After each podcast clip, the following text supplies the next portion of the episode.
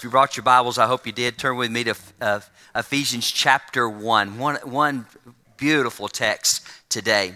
Jonathan Edwards said this about grace. I love Jonathan Edwards. He said, Grace is but glory begun, and glory is but grace perfected. What a great, what a great line about the definition of grace. Amen. Ephesians chapter 1, beginning with the fourth through the eighth verse. I've selected several translations to read from today, and uh, permit me, maybe many of you are reading in the ESV, but I'm going to read from the New Living Translation as well as the New American Standard Version co- copy because of the language is so beautiful.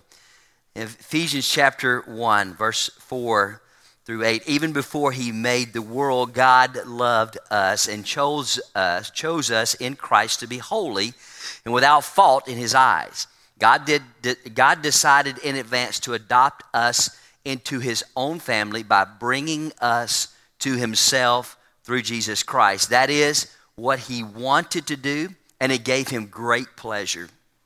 So we praise God for the glorious grace he has poured out on us who belong to his dear Son. Verse 7 He is so rich in kindness and grace that he purchased our freedom with the blood of his son and forgave our sins. He showed, he, he has sh- showered, excuse me, his kindness uh, on us along with all wisdom and understanding. Let's pray. Father, let the words of my mouth and the meditation of my heart be acceptable in your sight. Lord, we thank you for your word. It never returns void. We thank you for what you're about to do in this room today. And as we look at this word adoption and understand the term, the meaning, and the idea behind the adoption that we have in you, Lord, what a blessing it is to know that we are only saved by your grace through the shedding of blood and the regenerate hearts that we have. We're saved because we receive you as our Savior. And Father, we are enjoying our family with you because you have adopted us into your family. And Lord, we thank you for that. We love you, we bless you, and we do praise you. Now, Father, do your work in this place today, and we give you all the praise, all the glory, and all the honor. In Jesus' name we pray. And the church said, Amen. The message truth, the only way one gets into God's family is by regeneration, being born again. We enter into God's family by regeneration, but we enjoy God's family by adoption. I have an attorney who serves on our board. He actually, actually is the chairman. He gave me a note recently about uh, one of his clients had passed away, a very wealthy man in the state of Alabama. Uh, he was a wealthy man and he uh, had a will and all of that. And so they were began to execute the will of this gentleman. And so he got the, all the family, and he told me, so I'm not going to tell you who it is because that's a client privilege thing and it's none of your business. But I think it's funny how he had changed his will a little bit because all the family gathered around the conference table in his law office to open up the will for it to be executed and to be passed out what was going to be left to all the members. And so my uh, uh chairman of our ministry, a board uh, on our board, also an attorney. He opened up the will of one of his uh, one of his clients, and he changed the name to give me this. So I'm going to give it to a different. He said, "I John Jones, being of sound mind and body, spent it all. You say, wait a minute, that's kind of sad, isn't it? Did he really? He said he exactly did. He had given every dime of it away. He said he knew his kids and his grandkids what they would do with the resources that they had. So he allocated and gave all the resources away to causes around the world. True story. When Jesus wrote the last will and testament for his church, he made it possible for us to share in the spiritual riches. Instead of spending it all, Jesus paid it all. He wrote into, into his will, then he died so the will would be in force. Then he rose again and that he might become and become into heaven's advocate or heaven's, heaven's lawyer to make sure the terms of the will were followed precisely as if a lawyer would precisely open up one of our wills when we pass on. He advocated for us and he is making sure that it is operating precisely. When we look at this marvelous doctrine, doctrine of election, the doctrine of election actually has confused some and confounded others. It has. It, it has caused a lot of heartburn in a lot of different people. I think we ought to take a deep breath and just understand that the doctrine of election is there for us to enjoy. Amen. It's not for us to debate, it's there for us to enjoy. I have a seminary professor friend of mine, Dr. Calvin Miller. He's, on, he's in glory right now. Dr. Miller was a professor of preaching at the Beeson School of Divinity at Samford University. Dr. Miller, well renowned, a phenomenal, phenomenal uh, instructor on expository preaching. Dr. Miller said this to me one day when I was asking him, I was asking Dr. Miller, I said, Dr. Miller, uh, talk to me about the doctrine of election. There's, a, there's kind of a, a thing about that in Baptist circles these days and talked to me about that. He said, To explain election, you might lose your mind. But to explain it away, you might lose your soul. And I started thinking about that. He said, try to explain it. You will go crazy trying to, because on both sides of that debate, we can come up with enough scripture to balance it all out. We can always win our own personal argument on that. But folks, let me tell you something. All Christians must agree that salvation begins with God first and not man.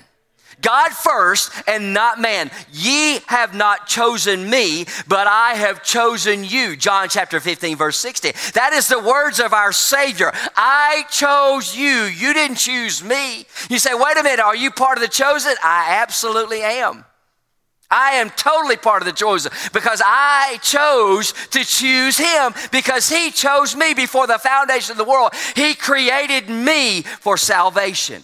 Folks, let me tell you something. The Bible election is not is always unto something. It is a privilege that carries a great responsibility. The sinner responds because God's grace makes him willing to respond. The mystery of divine sovereignty and human responsibility will never, ever, ever be solved on this side of glory.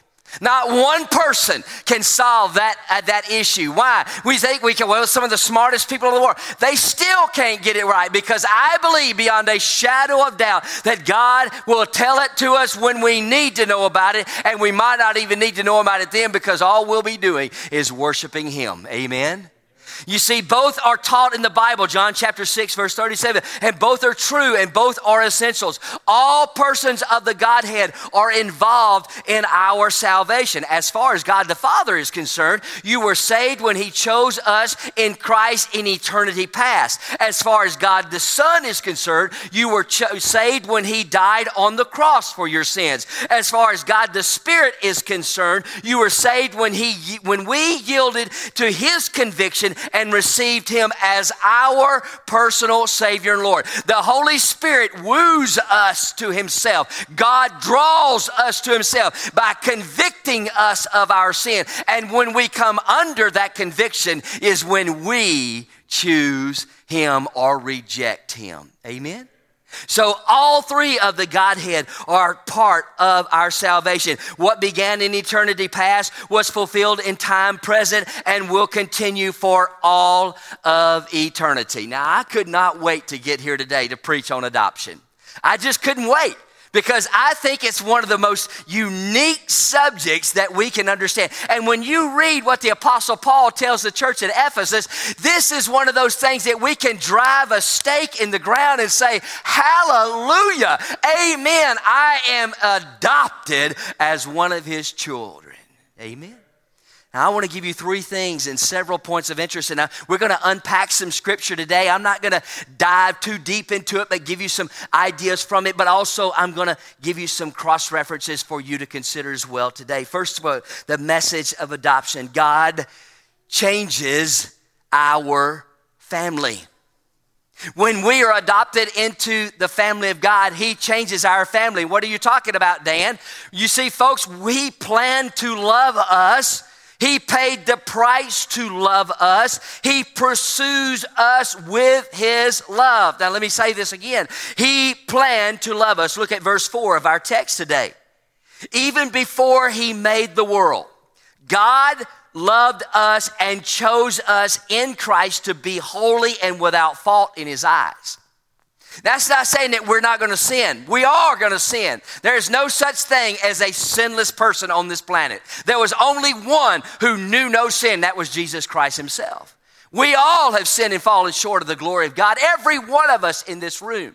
But he chose us. He planned to love us. Secondly, he paid the price to love us. Pick it up in verse 5. God decided in advance to adopt us into his own family by bringing us to himself through Jesus Christ. That is what he wanted to do, and it gave him great pleasure.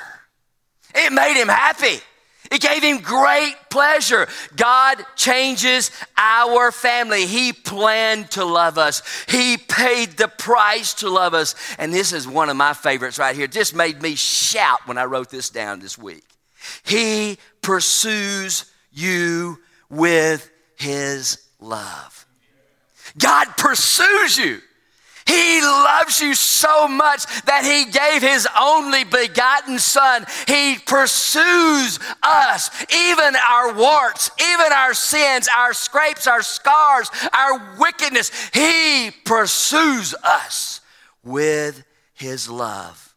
God decided in advance to adopt us into His own family by bringing us into Himself through Jesus Christ. So, the first principle is that God changes our family. Second principle for you to consider today.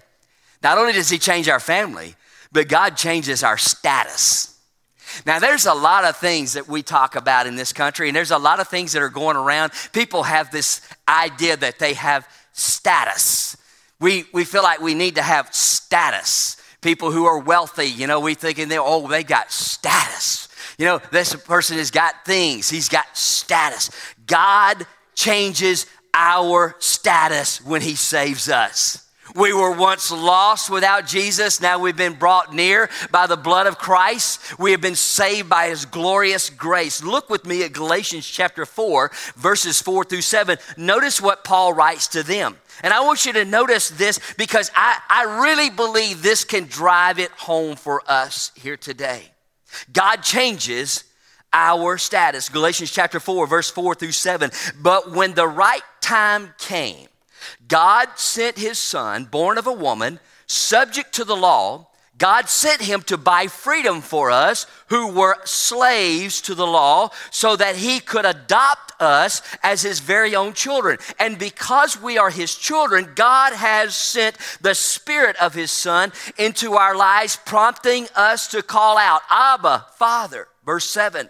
Now you are no longer a slave, but God's own child. And since you are his child, God has made you his heir. Now, folks, let me tell you something. This ought to make a Baptist shout, Hallelujah. You see, God saves us, He changes our status. I want you to notice there are three God sense here. There are three God, S E N T, God sense in this passage for us to consider. Adoption requires someone to come along at the right time. Adoption allow, uh, requires someone to come along at the right time. Our son, you know, I've been telling y'all this. He's getting married in a few weeks. It's going to be an exciting day. He will always be our son. But now we're bringing a daughter into the mix. You say, well, no, she's a daughter in law. No, she's not. She's going to be my daughter. You know what? She's going to carry a different name. That's not going to change her status, it's just going to change her name. Amen? Because that was the first thing I asked her. You are going to take his last name, aren't you? There is a fashionable thing out there in some areas that some of these women are not taking the, the, the groom's name. That's okay if they don't want to be wrong, but that's okay. You see, folks, let me tell you something. It does not change her status in the eyes of the Lord, but it changes her status with me because now she becomes my daughter.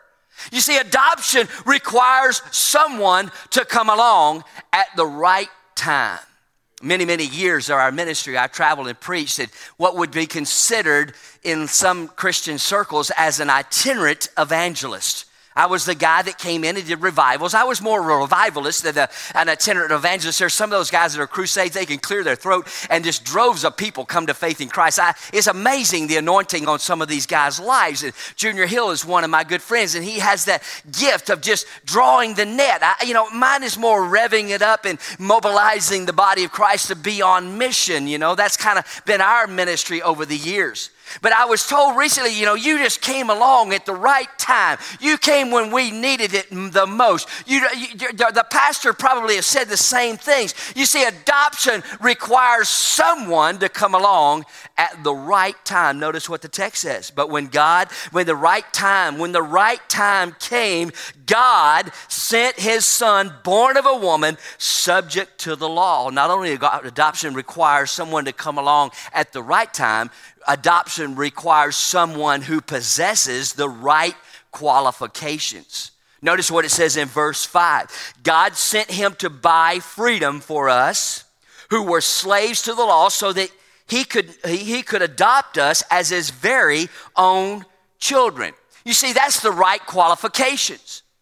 Somebody came, when you're adopted, you got to have the right qualifications. I have two nieces. My brother had two children. My brother was a Vietnam War veteran. He never got over it. A disabled veteran. He never got over it. In 1977, my brother chose death over life, and he took his own life. He left a wife and two small, real small children.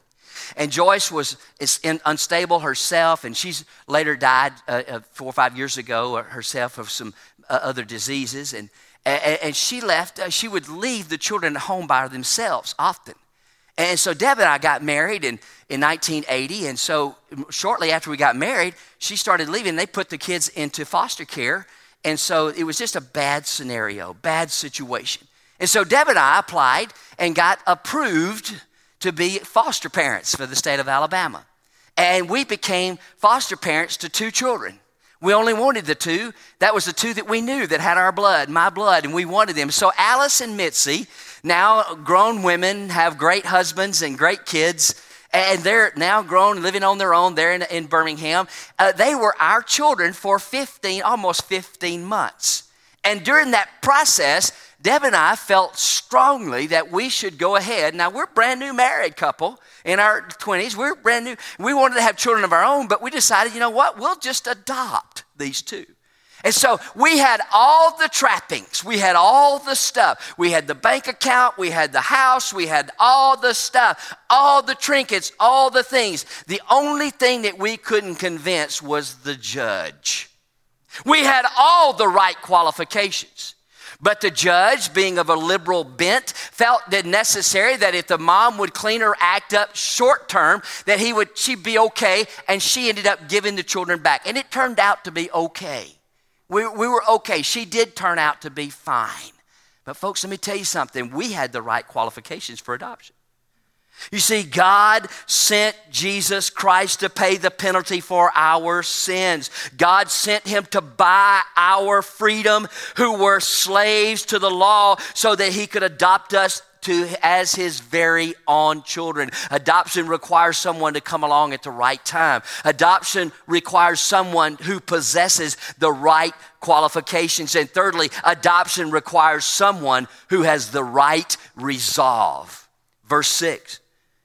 And because we are his children, God sent the spirit of his son into our hearts, prompting us to call out, Abba, Father. You see the three God sent. God sent in verse 5 his son. God sent him to buy. God sent the Spirit into our lives, prompting us to have a status change, one that would call out, Abba, Father. See, adoption requires someone to come along at the right time, and that was Jesus acquires the right qualifications. Only one person could pay the penalty for our sins, and that's King Jesus. Adoption requires someone who has the right resolve. He went boldly to the throne, boldly to the cross on our behalf. God changes our family, God changes our status, and finally, God changes our future. God changes our future.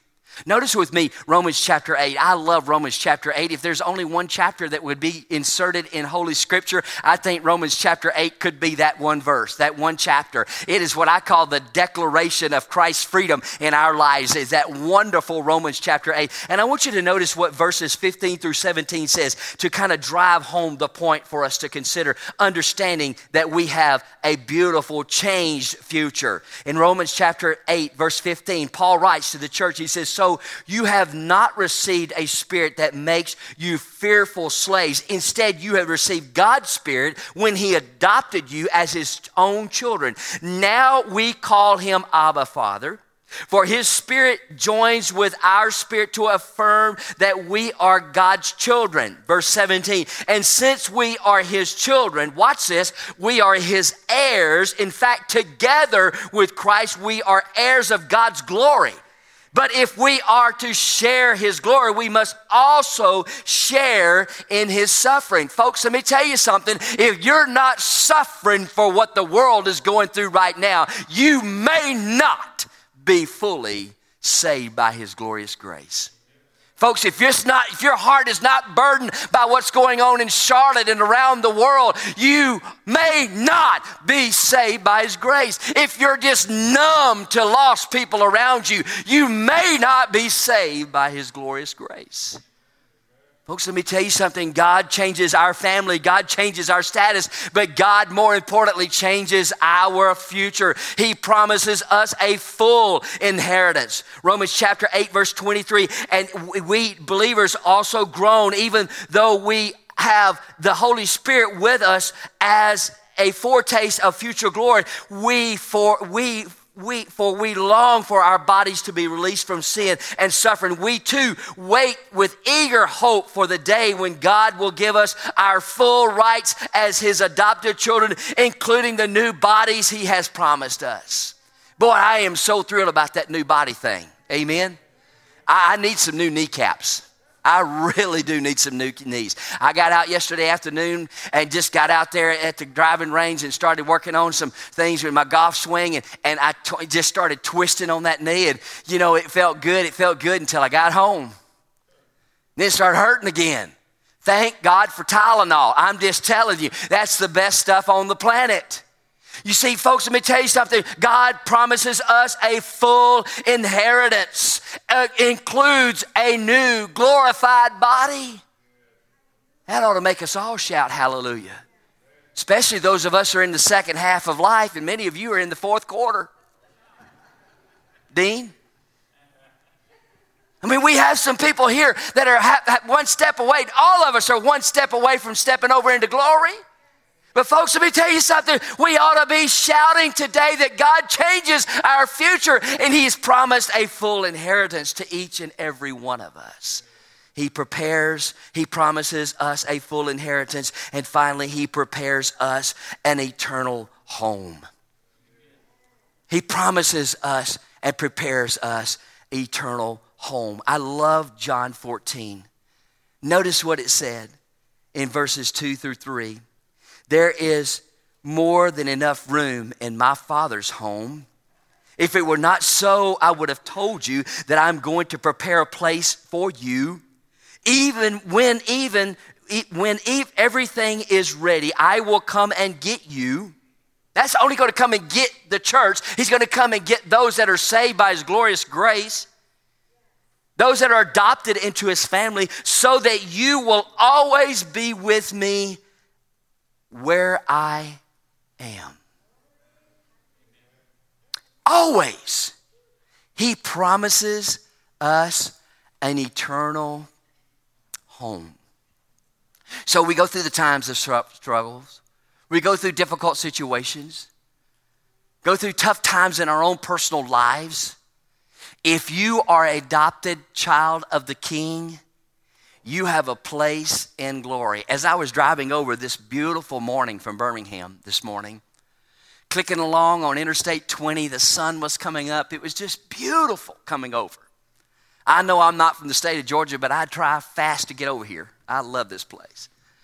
And I, I just coming over there, I just, those beautiful landscapes and the, the leaves are starting to change and the, and the beauty of God's glory is right there in front of us. It got me thinking about that verse right there.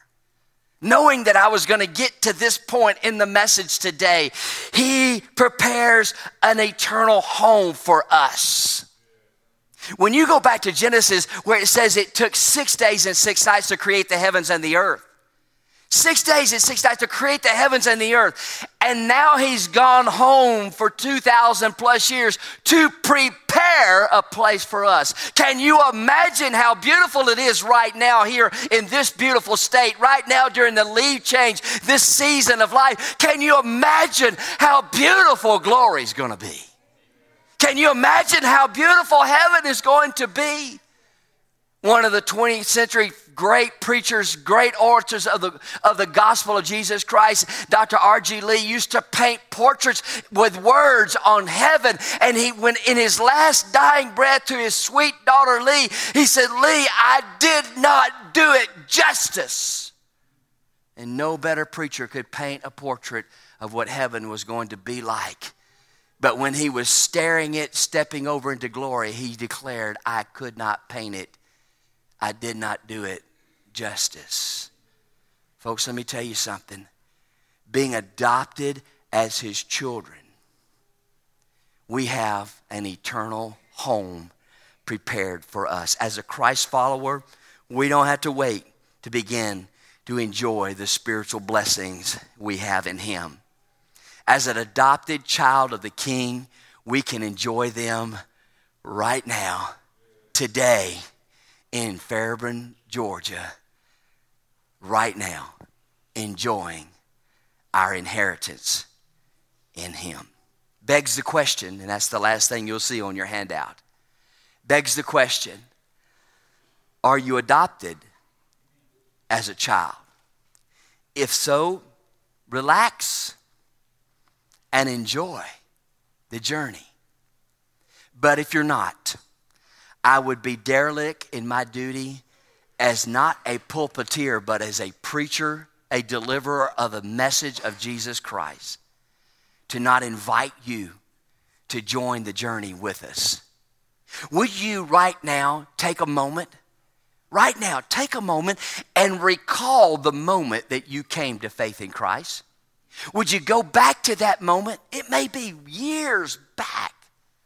Would you take a moment and just for a second, as our instrumentalists become, come and begin to prepare for our time of invitation, will you take that moment and, and remember that moment when you came to faith in Christ? If you don't know that you know that you're adopted as his child, we would be derelict in our duty as a body of believers not to point you to that glorious understanding today. The Bible tells us that we must call upon the name of the Lord to be saved. The Bible says we must confess our sin as He has revealed that sin to us. We must confess that sin and invite Him into our lives. Folks, we're not accepting Him as Jesus as Savior and Lord. He is already Savior and Lord. We are inviting Him and He is accepting us to join this great journey that He has for us. And in doing so, we are beneficiaries of a marvelous inheritance heaven for our very own.